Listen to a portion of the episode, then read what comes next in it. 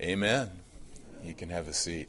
Hey, welcome to Calvary Chapel this morning, everyone. And if you're new with us, we're glad that you've come and uh, enjoying this part of the body of Christ and fellowship with us today.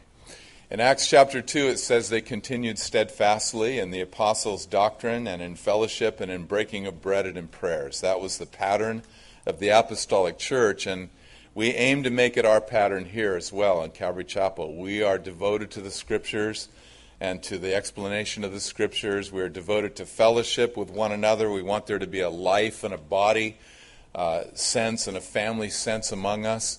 And the breaking of bread in the Lord's table, as well as in common meals together and in prayers. We love to pray uh, when God gives us opportunity. So uh, we just hope you be part of all that. And uh, that's what we're aiming at. So we're going to be reading this morning out of Psalm 29. The words will be up on the screen for those of you that don't have the New King James translation.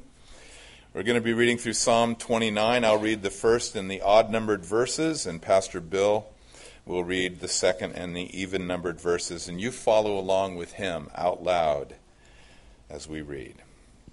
Give unto the Lord, O you mighty ones, give unto the Lord glory and strength.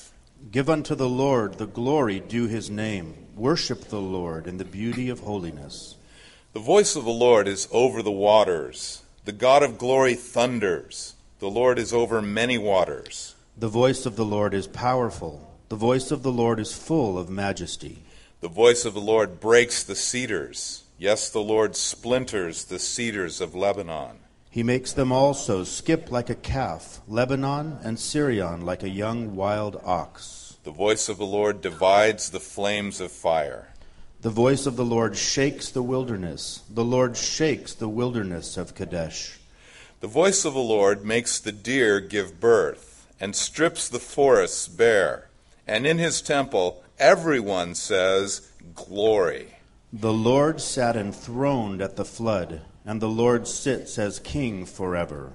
The Lord will give strength to his people. The Lord will bless his people with peace.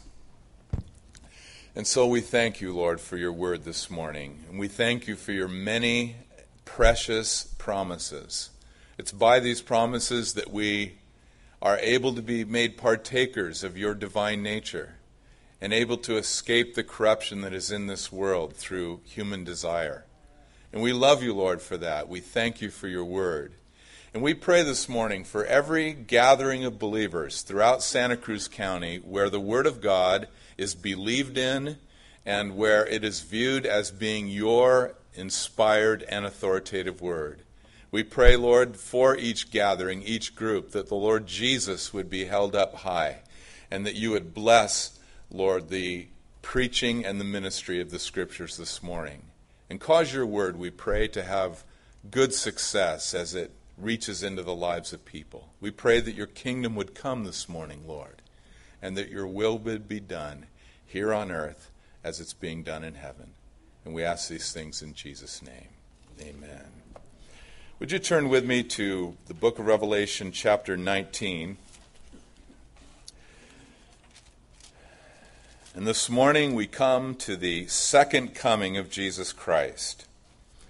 It's a doctrine that Christians believe in because of the promise of Jesus himself. He said, I will come again, and I will receive you unto myself, that where I am, there you might be also. Now, there's a huge difference between Jesus coming for his church, that's the rapture.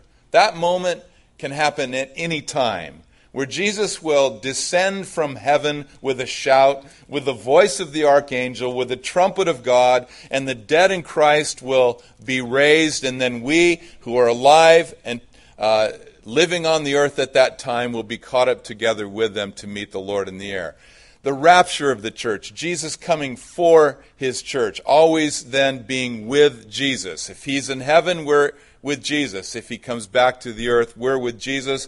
From that point on, every single place Jesus is, is where his believers are as well. That's the rapture. He's coming for his church. And that could happen at any time.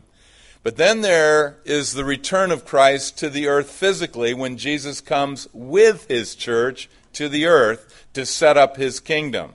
That hasn't happened yet, obviously, but it's going to happen, and it's going to be a future event, which could be as little as seven years away if the rapture of the church were to happen today. So pray for that. Last prayer of the Bible, Maranatha. That would be cool. Amen? So, the second coming of Christ, it's huge. It's based upon the doctrine of the resurrection of Christ from the dead because he rose, we know that he's coming back. It's that simple.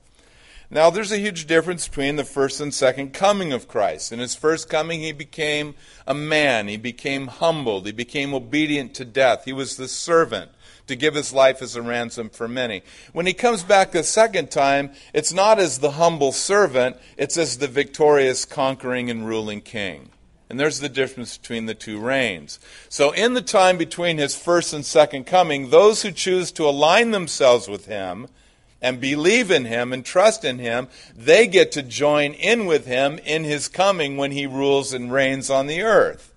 So if you are happy about his first coming and you believe in all that he represents in his first coming, then you'll be very glad about his second coming because you'll be ruling and reigning with him, returning to the earth uh, with him when he comes back.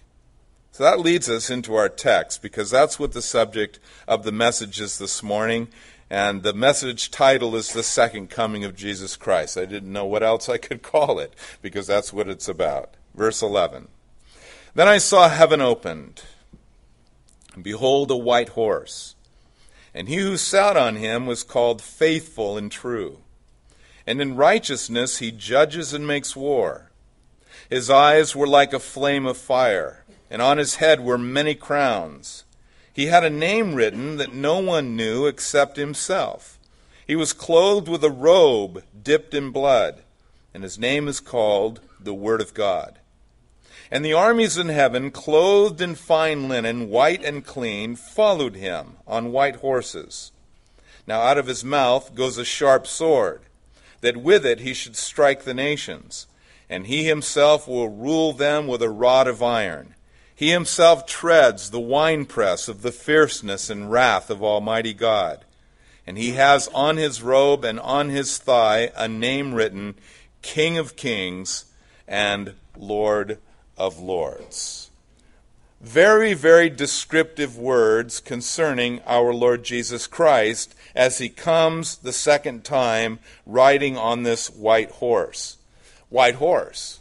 Contrast that with his first coming. Remember, his first coming, he didn't come on the back of a white horse, the animal of conquest, the animal of victory. Kings would come into an area that they had conquered with their armies, riding on a white horse to proclaim their victory and their conquest, to make an announcement to everyone there. The glorious king, the conquering king has come. Jesus, the first time, did not come on a white horse. But instead, Matthew tells us that he came on the back of a colt, the foal of a donkey. And a very humble coming in his first coming, riding on the back of a lowly colt, the foal of a donkey. And this was consistent with his first coming, where Jesus describes himself as being meek and lowly in heart. That's who he is in his first coming. He came not to be served, but to serve and to give his life as a ransom for many. So he's coming on a white horse when heaven is opened. And he who sat on him, that would be the Lord Jesus, was called faithful and true. And you'll recognize those descriptions of the Lord Jesus. He's faithful in so many ways. Hebrews 3 tells us that he's faithful as a son to his own heavenly father. Everything his father told him to do, he did. Everything his father commissioned him in, he fulfilled it. He's faithful over his own house. Hebrews 3 6. We're part of that household by faith in the Lord Jesus Christ. And then he's the faithful witness, Revelation 3:14, as is described to the church of the Laodiceans. And it tells us also that in righteousness he judges and he makes war. Now, you remember back in the Old Testament, the story of David and Goliath, one of the well known and best loved stories in the Old Testament? David shows up as a young man, the eighth son of Jesse. He shows up on the battlefront. All of the Israeli armies were on one side of this great valley, and the Philistine armies were on the other side of this great valley.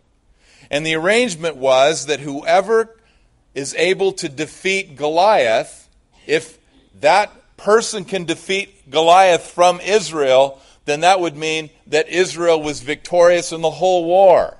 So the whole war hinged on whether or not Israel's soldier could defeat Goliath. And so David shows up on the battlefront to deliver some cheeses and some bread for his brothers and for his family. And his brother Eliab criticizes him for being there. What are you doing? You're just coming here to make mischief, to spy out stuff, you little runt. And just, you know, kind of getting on his case. And David said in response to his brother, he said, What have I done now? Is there not a cause? Is there not a cause? And the answer, of course, was yes, indeed there was a cause. The armies of the Philistines and their champion Goliath were blaspheming God and terrifying the nation of Israel and bullying the nation of Israel and it was just a horrible, horrible scene from that perspective.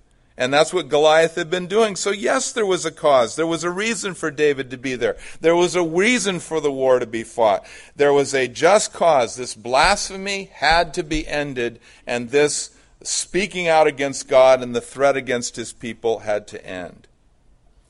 So, let's ask the same question of Jesus' second coming. Is there not a cause? And the answer, of course, is yes, there is a cause. In righteousness, he judges and makes war. Is there a cause? Yes, there's a righteous cause for Jesus to return and to fight against his enemies. He's not fighting against the whole human race, he's fighting against those that made themselves his enemies, as we'll see in the text. He's not willing that any should perish. He, like his father, want all to come to repentance. But he has enemies that have set themselves against him who don't want anything to do with him and have caused great blasphemy against God and against his kingdom, just like Goliath had done. So he's coming to fight against his enemies, and that's the righteous cause. To understand it from another perspective, this destruction that's going to happen here because Jesus returns, there's a righteous cause for it. There is the concept in military strategy called the just war theory or the just war concept. Charles Colson uh, talked about it on his website, and I quote For a war to be just, it must be waged by legitimate authority. The cause itself must be just, as well as the intention behind going to war. War must be a last resort, waged by means proportional to the threat we must not target non combatants, and we must have a reasonable chance of success. So, just to have a better understanding of the second coming of Christ and him fighting against his enemies, let's apply what we believe as far as the just war theory uh, to the second coming of Christ. Is it waged by a legitimate authority? Absolutely. How can you get a greater authority than the Son of God, the King of Kings and the Lord of Lords? Is the cause itself just? Yes. The enemies that have blasphemed God, the beast, and the false prophet, and all of their armies, they needed to be judged because they had been in opposition and had caused much damage to the kingdom of God. How about the intention behind going to war? Was that a good intention when Jesus returns? Of course it is. He's going to put down God's enemies and he's going to bring in his everlasting kingdom. How about it being a last resort? Is this war a last resort? Absolutely, it's a last resort. Because the patience of God has been so, so enduring. And He has waited so long before this final war takes place. Long suffering, not willing that any should perish, but that all should come to repentance. And then, of course, non combatants are not targeted in this war. Only those that have made themselves his enemies? And is there a reasonable chance of success? well, you decide. Absolutely. And I love Guzik's comment here. We have to remember that this dramatic display of judgment comes at the end of a long time of grace, patience, and mercy. So in righteousness, he judges and makes war. His decision to go to war against his enemies is absolutely right. How was it right? Why was it right? Why was it just? Why was it righteous? Because it was his decision. And the only thing that Jesus is capable of, of doing is that which is right and just, because he is right and just. In fact, every definition we have of what is right and just and true comes from Jesus' own nature. That's where it comes from. We didn't invent justice. We didn't invent righteousness. We didn't invent what is true. These things come from God Himself. And so, in righteousness, He judges and He makes war. It's important to know these things because we want to make sure that we understand the legitimacy of what He is going to do. His eyes like a flame of fire, Revelation 1:14 has that same concept describing Jesus and his glorified body. He sees everything, his view is piercing and his view is holy. On his head many crowns. In his first coming, what was his crown? It was a crown of thorns. In his second coming, many crowns. And now we sing crown him with many crowns crown him the Lord of life, crown him the Lord of peace, crown him the Lord of love, and so on. He has many crowns on his head. And he has a name that no one knew except himself. Now, wouldn't you know it? Commentators trying to figure out what that name is. I don't get it. no, he's the only one that knows it, so I'm not going to try to guess. But there is an interesting statement in Revelation 3:12 to the church of Philadelphia where Jesus said that those who overcome, he will write on that overcomer his new name. Is it this same name? I don't know. But it's an interesting cross reference, Revelation 3:12. He has this name known only by himself. Clothed with a robe dipped in blood, verse 13, which could represent either the blood of the cross or the blood of battle there is mixed opinion on that particular point. And his name is called the Word of God. We recognize that immediately from the Gospel of John. Do you remember that? Very first verse in John's Gospel In the beginning was the Word, and the Word was with God, and the Word was God. The same was in the beginning with God. So, how do we know who the Word is that eternally existed and has always existed? How do we know who the Word is? Verse 14 of John's Gospel, and the Word became flesh and dwelt among us, and we beheld his glory. So it's none other than the Lord Jesus Christ. His name is called the Word of God. The Logos, the Greek word logos, the very expression of God's own nature, that's the meaning behind the word, the truth of the Old Testament and New Testament declaration of God's nature, all wrapped up and embodied in the person of Christ himself. That's who he is, and that's his name. And the armies in heaven, clothed in fine linen, white and clean, followed him on white horses. Now, who are these? These are God's people. If you look back at verses 7 and 8 of this chapter, we can see that the wife of the Lamb has made herself ready, and it was granted to her to be arrayed in fine linen, white and clean. It's the church. So the church and those that are part of this marriage supper of the Lamb earlier in the chapter, they are the armies in heaven. This is also stated in Revelation chapter 17, uh, verse 14, where it tells us that those who are with the Lord Jesus Christ are called, chosen, and faithful. So he has those who are with him, they are the called ones. Ephesians 1 4, chosen, uh, Ephesians 1 4, faithful in uh, just following him. Jude 1, verses 14 and 15, Enoch uh, prophesied about these men. Jude, Jude quotes him Behold, the Lord comes with ten thousands of his saints to execute judgment on all. So these armies in heaven are very clearly God's people that are coming with him and going to be uh, setting up his kingdom with him. But this is an interesting army because it's an army without weapons. And it's, an, it's a war in which not one of the army members are going to need to fight. Jesus does all the fighting himself, and he doesn't even use weapons except for one weapon, and that's the sword that comes out of his mouth. That's the only weapon he needs, is his word. And that's what we'll see in our text. And so, these armies in heaven, they are God's people, and what do they do? Verse 14 they followed him on white horses uh, of their own to the earth. They followed him to the earth, which means they followed him on the earth, and so they'll follow him to heaven, and then they'll follow him from heaven back to the earth. It's the idea of just wherever he goes is where we go. And those that follow him here get to follow him to there. And those that are there with him get to come back with him and follow him from there to here. Jesus said, If anyone desires to come after me, that should have everybody's attention. Jesus said, If anyone desires to come after me, to follow me, if anyone desires to follow me, to come after me, if anyone desires to come after me, to follow me, Jesus said, then let him deny himself. First qualification. Say no to yourself. Learn to renounce your own self life. It's not about you and it's not about me. Deny self.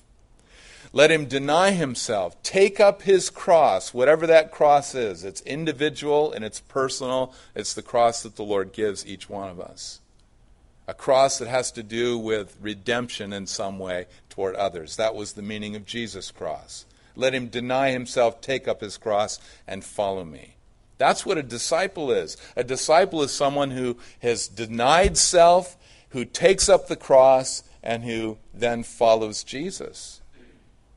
Those who do that are part of this group, this army of heaven, which refer uh, to his people that come back with him. Out of his mouth, verse 15, comes a sharp, goes a sharp sword, and this is what he uses to strike the nations. And this sharp sword coming out of his mouth is referred to throughout the book of Revelation, but it refers to the word of God. Ephesians 6:17, we're told in the armor of God to take up the sword of the spirit, which is the word of God. Hebrews 4:12, we're told that the Word of God is living and powerful, and it's sharper than any two edged sword.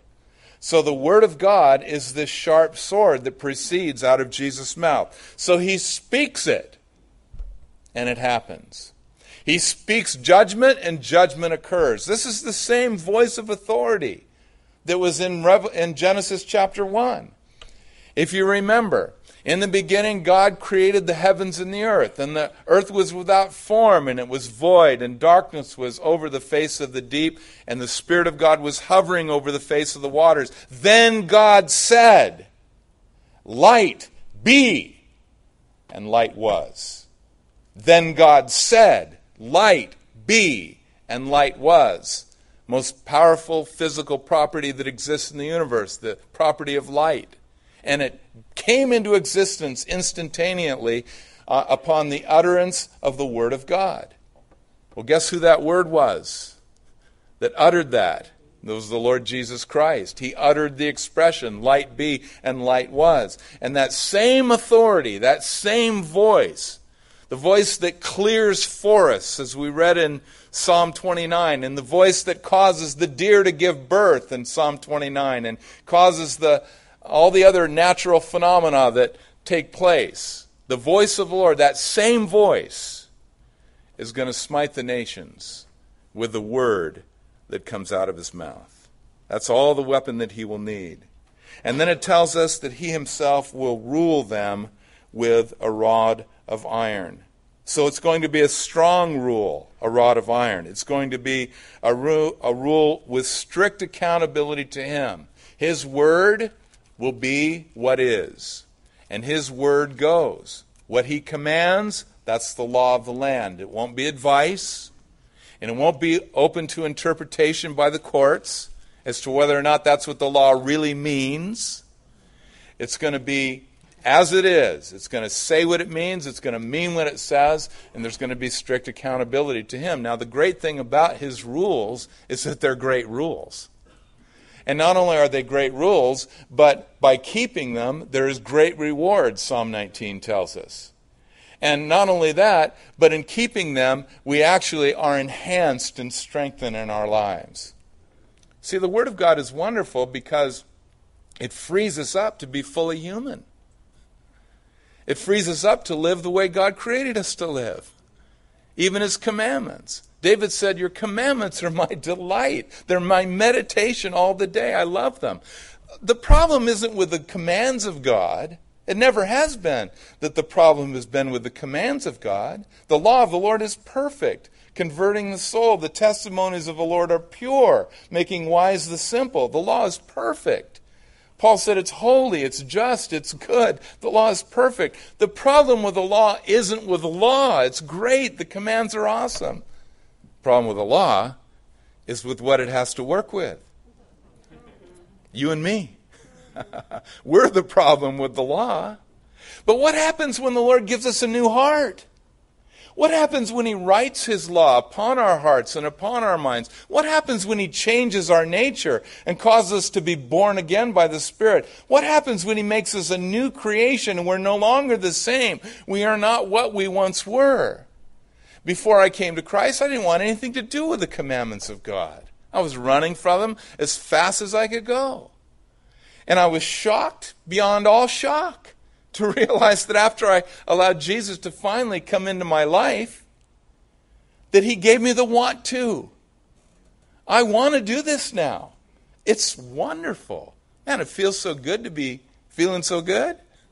A clean conscience is, is great. I like that much more than the dirty conscience that I'd been wearing for years. And, and, and the law is wonderful. And so Jesus' rule with a rod of iron, a rule of strict accountability, is going to be one that is going to be delightful for those that know him. And of course, when he sets up his kingdom, that's what will happen on the earth. People will know him. The Bible says all will know him, from the least of them to the greatest of them.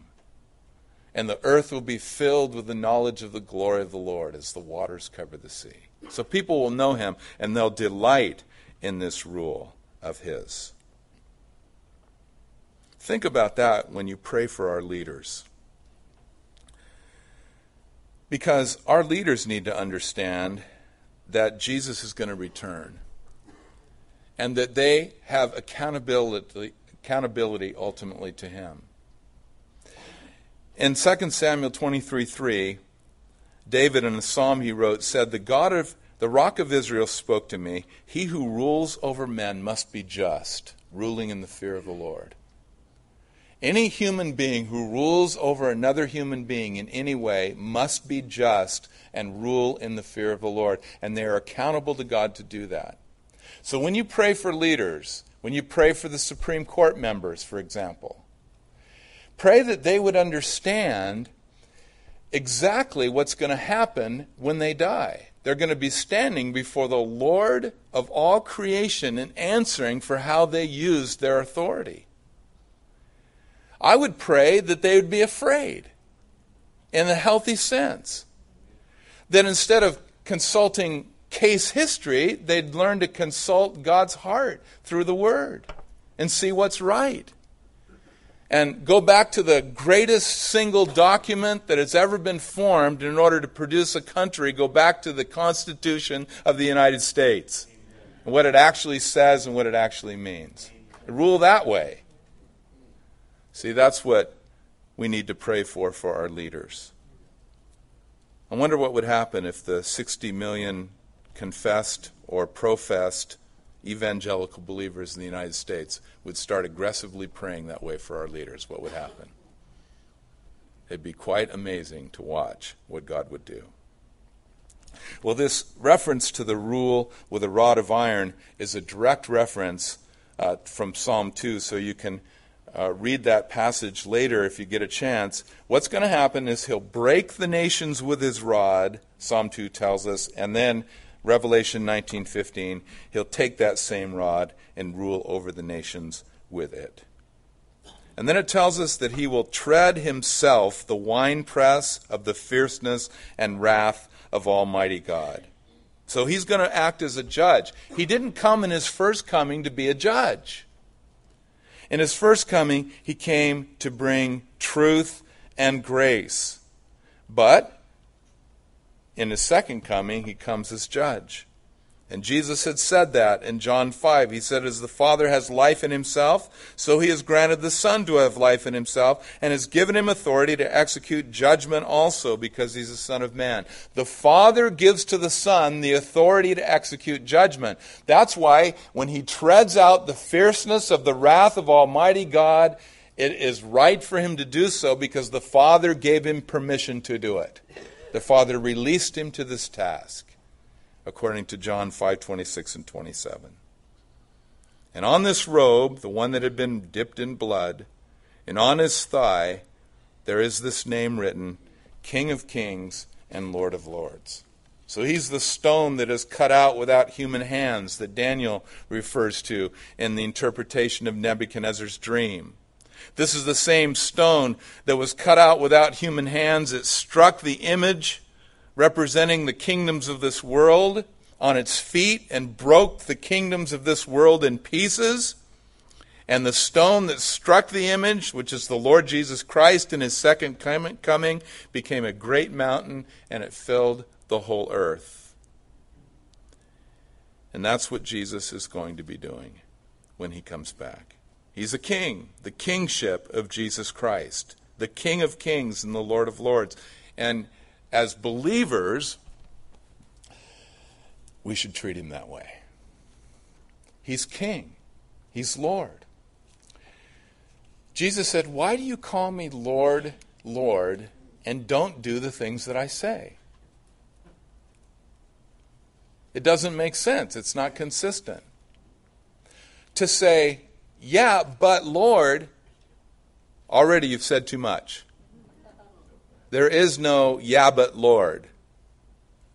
There is, yes, Lord, or speak, Lord, your servant hears, but there's no, yeah, but Lord. And if I throw in a yeah, but in there, then I am not respecting his lordship. These are the commandments, not the suggestions. And he's Lord, not just elder brother, and close friend, although he is those as well. But he's Lord, and we need to remember that. Obedience. It's an important thing to actually obey God. Now, do I disobey God? Yes, I do. What do I do when I disobey God? Well, He convicts me of it, He shows me that I've done it, and so then I confess it as sin. Lord, I disobeyed you. I do 1 John 1 9. If we confess our sins, he's faithful and just to forgive us our sins, cleanse us from all unrighteousness. I have to go to the Lord when I disobey the Lord. And if he tells me to do something and I don't do it, or if he tells me not to do something and I do it, I've disobeyed the Lord. And so I go to him in confession. Thankfully, he restores me, he cleanses me from all unrighteousness, renews fellowship, and we get to start all over again. I love the grace of God and the millions of chances that He's given me over the years, and the chances He'll even give me again today. I love Guzik's comment. This Jesus, the King of Kings and Lord of Lords, this is a Jesus we can't control. Here we see Jesus as someone who demands not only our attention, but also our submission. Amen? So he comes, and his judgment is upon his enemies verses 17 and 18, the supper of the great God. Then I saw an angel standing in the sun, and he cried with a loud voice, saying to all the birds that fly in the midst of heaven, Come and gather together for the supper of the great God. That you may eat the flesh of kings, the flesh of captains, the flesh of mighty men, the flesh of horses and of those who sit on them, and the flesh of all people, free and slave, both small and great. So this angel proclaims and talks to the birds. These are real birds. These are birds that feast on carrion, the meat of dead or decaying flesh. And they are called to this supper. It's a supper that results from the judgment upon Christ's enemies. It's a supper of the great God. William Newell, in his commentary in Revelation, points out four different suppers described in the Bible. There's the supper of salvation, which Jesus referred to, a man who called a supper for his friends and invited them to come. And it was, a, it was an, an allusion to salvation by grace through fi- faith found in Luke chapter 12. So there's a supper of salvation that everyone's invited to by faith in Christ. If you're this morning not converted yet, you can come to this supper if you respond to Christ this morning in the invitation. And then there's the Lord's Supper, communion, which we celebrate to commemorate Jesus' sacrifice. So that's the Lord's Supper, the second supper. And then there's the marriage supper of the Lamb, which we talked about last week. And then there is the supper of the great God, which is a supper of judgment. Now, if someone loves supper number one and has come to that by receiving salvation by grace through faith, then they're going to love the second supper, which is the Lord's table. They're going to go to it regularly by faith. And they're going to also be invited to the ultimate marriage supper of the Lamb. But if someone rejects completely the supper of salvation, and therefore has no appreciation of the Lord's Supper, and therefore is not invited to the marriage supper of the Lamb, the only thing left is this supper, the supper of the great God, where the flesh of kings and armies are eaten by these birds of prey. Verse 19 And I saw the beast, the kings of the earth and their armies gathered together to make war against him who sat on the horse and against his army. Then the beast was captured and with him the false prophet who worked signs in his presence, by which he deceived those who received the mark of the beast and those who worshipped his image. These two were cast alive into the lake of fire, burning with brimstone. And the rest were killed with a sword which proceeded from the mouth of him who sat on the horse, and all the birds were filled with their flesh. Judgment upon the enemies of Christ, who are judged. The beast is judged. That's the Antichrist. The false prophet, Revelation 13, the one who props him up, who does signs and wonders in his presence, 2 Thessalonians chapter 2. They are judged. All armies that are fighting against Christ are killed, it tells us in the text that we just read. Well, here's the incredible and shocking thing that should just stand out from the page to all of us. Verse 19. Here they are gathered together. The beast is there. The Antichrist is there. The kings of the earth are there. Where are they? From previous passage, they're in the valley of Megiddo. They're fighting in the battle of Armageddon, the war of Armageddon, the final great world war.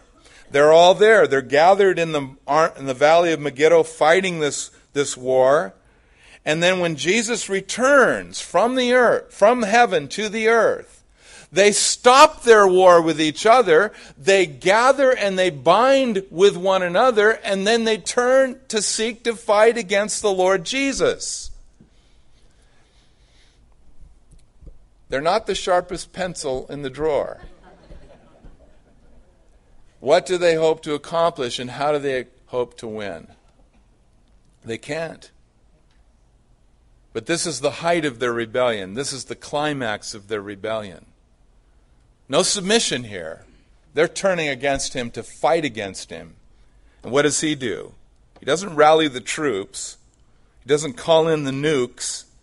He just speaks a word from his mouth. And immediately the beast is captured, the false prophet is captured. They're thrown alive into the lake of fire. They're done and everyone else is killed with that sword coming out of his mouth, and the birds never will be hungry again.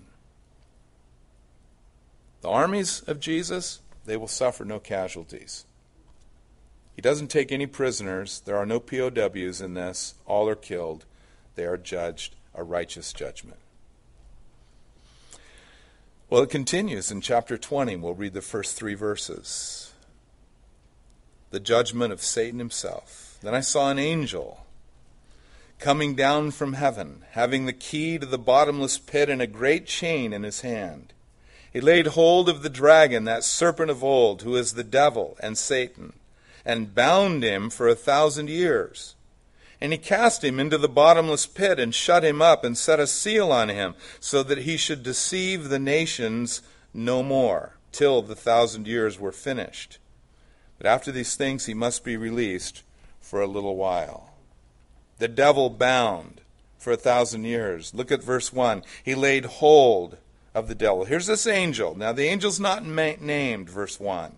It's just an angel coming down from heaven. The devil, the angel is not named, so this would not be an archangel like Michael or perhaps Gabriel, a ruling angel. That's what an archangel was, a ruling angel. It's not one of, it doesn't even require the greatest of the angels. This is an angel, nondescript, not named. He comes down from heaven. Now, I want to show you the relative strength of God Himself through His angels versus the strength of the devil. This angel, he's holding a great chain in his hand. No doubt it's very heavy. And he's also holding a key. Even though in his hand he's holding a great chain and a key, he still has enough strength and dexterity to lay hold of the devil. Chain him with this chain and throw him into the bottomless pit with no effort whatsoever. And the, the message here to me is the devil isn't as strong as we think.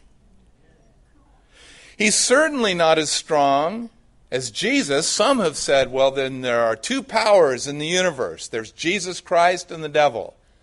Kind of giving the picture of this cosmic eternal dualism the dark side and the others, you know, the whatever the the light side of the force. I don't know what you call it, but anyway, you get the idea. The the dualism thing. It's not dualism. Jesus Christ has no opposite. He's the King of Kings and the Lord of Lords. There's no one worthy to be even brought up in the same breath as him.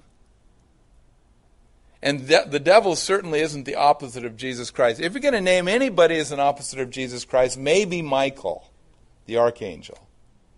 But here in this text, even Michael isn't required to bind the devil with this great chain and open up the bottomless pit, throw him in it, and then lock it up again. He's doing it almost one hand tied behind his back. Now, I'm not meaning to minimize the devil, and I'm certainly not going to bring a railing accusation against him as some foolish ones do. I'm going to respect the authority that he's been granted in this era, in this age. And he can do great damage. But I'm also not going to give him more credit than, than he should have. He's thrown into this bottomless pit and he can't get out. He has no power. In Isaiah chapter 14, in describing the fall of Lucifer, the light bearer, the one who became the devil or Satan, he became that because of his rebellion. He wanted to be like God. He wanted to ascend to the level of God and replace God, and so he was cast out of heaven. But in Isaiah 14, it tells us that when he's brought down to Sheol, to the lowest depths of the pit, I'm quoting now, those who see him will gaze at him and consider, saying, Is this the man who made the earth tremble, who shook kingdoms, who made the world as a wilderness and destroyed its cities, who did not open the house of his prisoners? There's going to be an amazement. This guy did all of that? How? That's going to be the question. How? Smoke and mirrors. Deception. He did it through deception largely. That's his weapon, that's his tactic.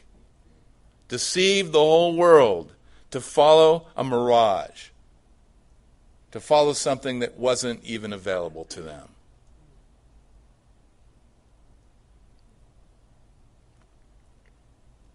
I love this, the hymn of Martin Luther, Mighty Fortress is Our God. And speaking about the battle against the devil and forces that are against the believer.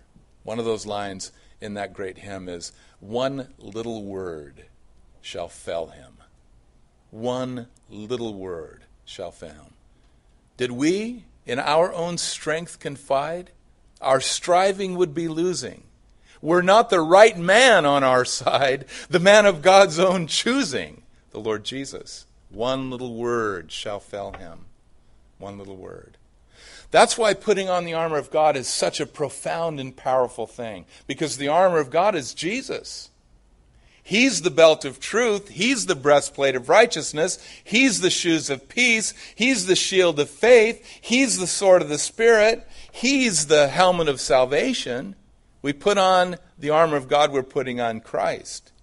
Now, guess what happens when a believer has Christ in him, who is the hope of glory, and his power covering that person? Well, the devil comes and throws his best at us. One little word shall fell him. That's all it takes. Because the devil is not contesting against you or me. He's contesting against the Lord Jesus Christ. I've just put the armor of God on. I have Jesus covering me and in me and around me and empowering me. The devil has no chance, and that's why the Bible says if we resist the devil, he will flee from you. Because he's fleeing from the presence of Christ. He's fleeing from, fleeing from Jesus, who is far greater in power than he. So in our text, it tells us that he is thrown into the bottomless pit for a thousand years. The bottomless pit is the abuso, the abyss. It's translated the abyss often in the New Testament. The two main references for this particular word, the bottomless pit, just to help us describe what it is. Do you remember that demon possessed man called, uh, well, he was the, the Gadarene demoniac. That's the title we give to him. Mark chapter 5, Luke chapter 8. This demonized man that was so demon possessed that no human being was strong enough to actually bind him with chains. And every time he was bound, he would just break the chains. So he had to live out among the tombs. That was the only place that was safe for him to live. And Jesus came onto that shore on the east side of the Sea of Galilee, and there met this, this man came out to meet Jesus. What have I to do with you, Jesus, O Son of God? Have you come to torment before the time? I pray, don't send me into the abyss. Don't send me into the abuso. Don't send me there. What's your name? Jesus said. My name is Legion, for we are many. Depart. And Jesus cast the demons out of this man. You remember the story.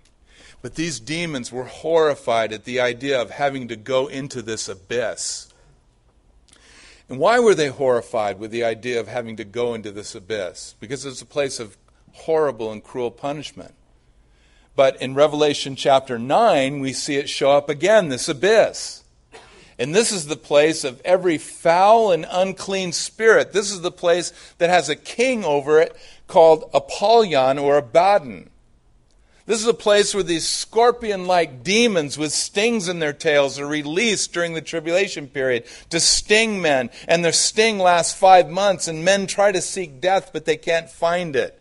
It's such a powerful and horrible experience. That's where those kinds of demons live, the real bad ones. And Legion didn't want to go into the abyss. But guess where Satan's going to be thrown and bound for a thousand years? Into the abyss.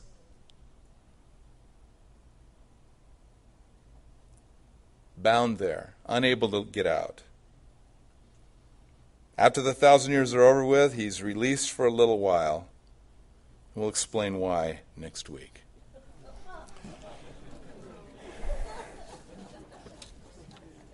We'll talk about it in the wrap if you want to. Let's pray. Thank you, Lord, for your word. And thank you for this incredible scene where you set up your kingdom and where you begin now to move in such a direct way. Our hearts are broken, our hearts are grieved as we see the things that we have done with this world that you have made, the evil that is all around us, the sin and the bondage that people are being led into day after day, the corruption. And we see your name being blasphemed, Lord, and we hear it being blasphemed. And we see that who you really are isn't known by so many. And what you're really like is not known, Lord. If they could only know how merciful and gracious you are, how slow to anger you are, how just and true you are, and how willing you are to save. Human beings would have a completely different opinion of you. And that's what we want, Lord. We want your kingdom to come, and we want your will to be done here on earth as it is in heaven because we want to see you glorified the way you deserve to be. We want men and women and boys and girls to know you the way you deserve to be known. And just thank you so much that that's going to happen. You win. Ultimately, you win. You're the victorious one. And we bless and love you for it. And we praise you for it. And we pray that you'd strengthen us to live lives that are worthy of this incredible name by which we've been called the name of Jesus. Strengthen us, Lord. Fill us with your Spirit. In areas of our lives where we're lukewarm in our attitude towards you, show us, convict us, Lord. May we see that those areas got to be changed. If there are any areas of disobedience where we've been walking in known sin, we've been unwilling to deal with these things, break our hearts, Lord, over these things. Bring the fear of God into our lives again. Show us, Lord, what this does to you, how this breaks your heart, that we might turn from it.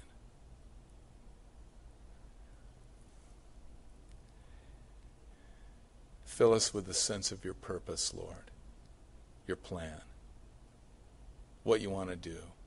Your word says that eye has not seen, and ear has not heard, and it has not entered into the heart of man the things that you have prepared for those that love you, but you've revealed them to us by your Spirit. Thank you for that. Help us to find out the purpose for which we've been called as individuals and as a church body. Thank you, Father. We give you glory. We give you praise. And as we're praying and as we're having this moment of quiet before the Lord, if there are any here this morning that have yet to make Jesus their Lord and invite Him to come into their lives to be their Savior, I've got a short word to share with you. God loves you, He really does. And He's got a plan for you that is far greater than anything you can even imagine. And He knows about the pain that's in your life. He does, and He cares about it. And He knows about your past, and He knows about the things that you've done wrong. And He cares about that too. And He's willing to forgive. Jesus Christ, His Son, paid the penalty for all of your sins on the cross. And the Bible says that Jesus himself is a man of sorrows. He's acquainted with grief. He knows what it's like to hurt. And He hurts for you. And He wants to bring you into a relationship with God so that He can begin to really know you and you can really begin to know Him personally. We're not talking about religion here at all. It has nothing to do with religion, it has everything to do with relationship with God. That's what He wants for you and for me. And if you've never done that, you've never bowed the knee to Jesus, you've never accepted Him into your life, then I'd encourage you to do that this morning. Be reconciled to God. Receive the forgiveness that God wants to give you. Let Him give you a new heart. Let Him give you a new life. Let Him give you a new start, a brand new start. Doesn't matter how many years you've been alive, He can make a new beginning today if you'll let Him.